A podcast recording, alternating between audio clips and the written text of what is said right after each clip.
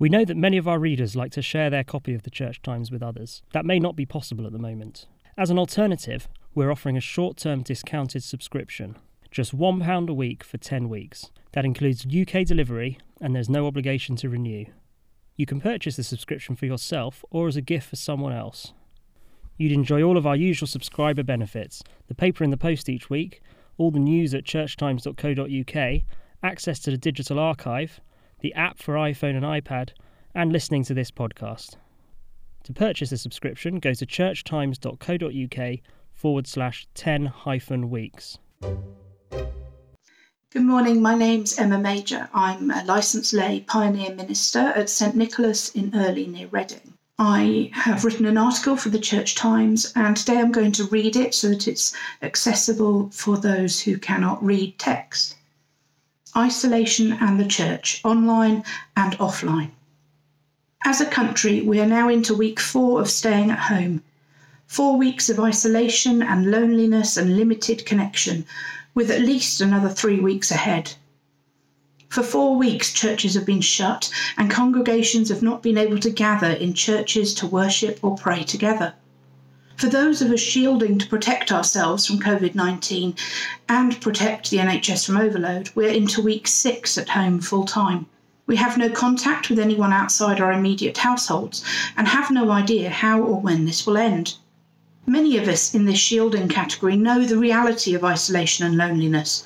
We live with disability or chronic ill health, which restricts our lives in a variety of ways.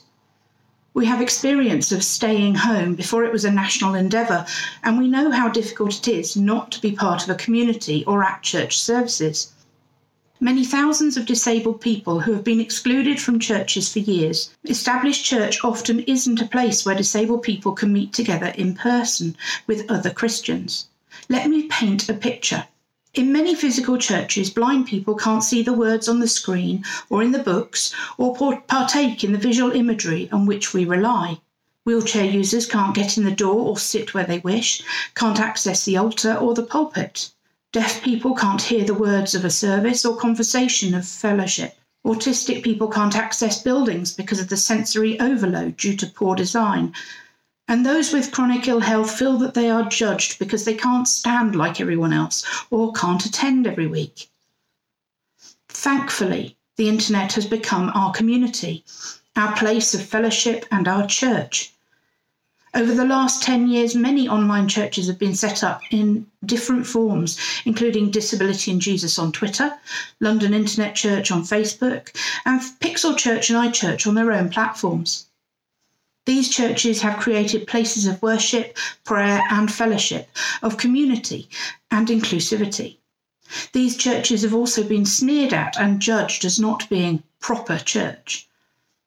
It is therefore fascinating to watch churches all across the country taking to the online arena.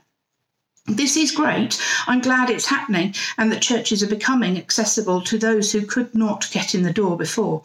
But why are these churches assuming they're breaking new ground? Why are they not asking those who've been doing it successfully for years how exactly you build relationships online? Why are they not thinking about how to ensure online is actually accessible for those with hearing or sight loss? Please, church leaders, ask from those who have pioneered online church, learn what works from those who've tried it, and please ensure you're fully accessible. Of course, in a few weeks' time, we hope, the first phase of lockdown will be eased and most church buildings will open up again. I wonder what will happen then. Will online church provisions stop?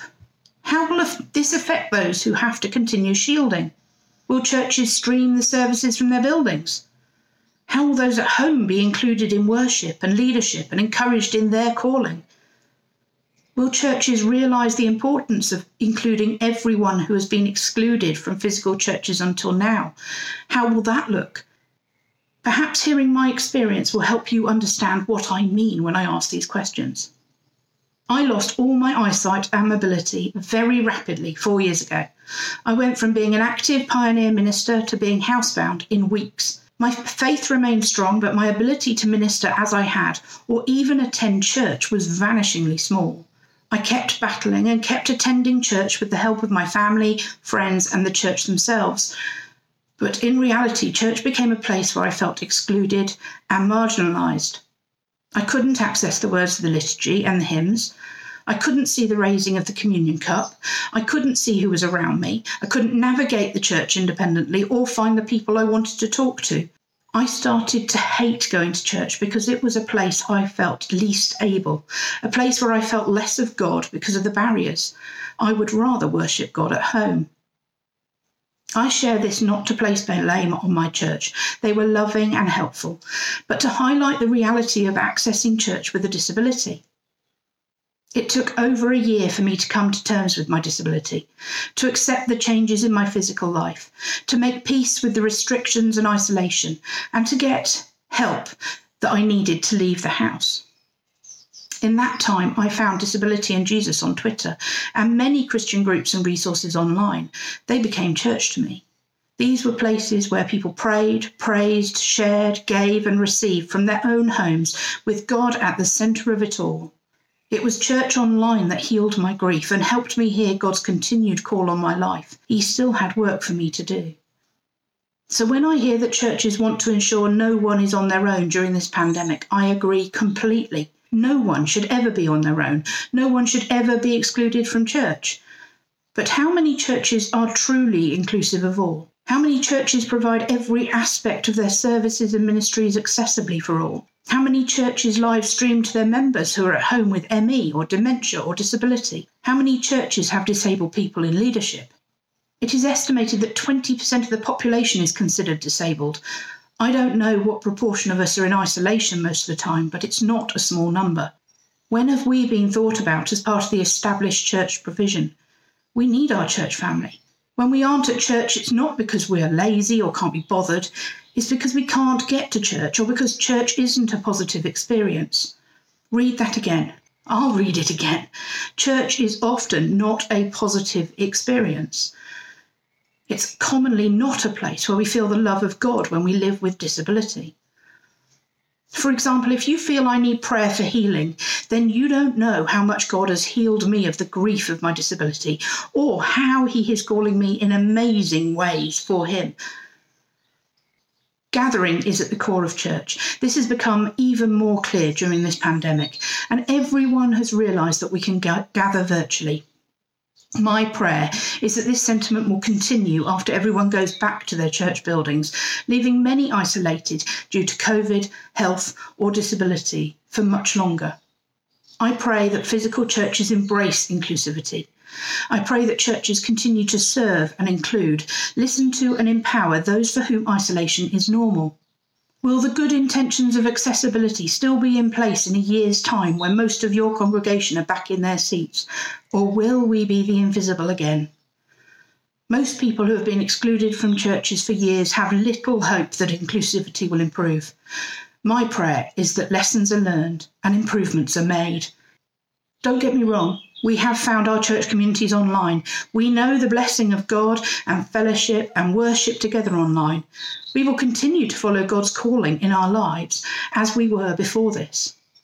But how amazing would it be if every church continued to offer services online in some way, to hold prayer meetings on Zoom for those who can't get to them otherwise, to ring round those they haven't seen, not just to ask where they were, and to offer online resources for families who can't attend, and to ask those with disabilities to follow their call into leadership and ministry. God is calling those with all abilities and disabilities. My prayer is that churches would take this experience of isolation and fear, stress and brokenness, and realise that many in the world live this way every day. And we need the church to embrace everyone as an essential part of God's kingdom. Thank you for listening to this week's episode of the Church Times podcast. You can find more news, analysis, comment, and book reviews on our website, churchtimes.co.uk.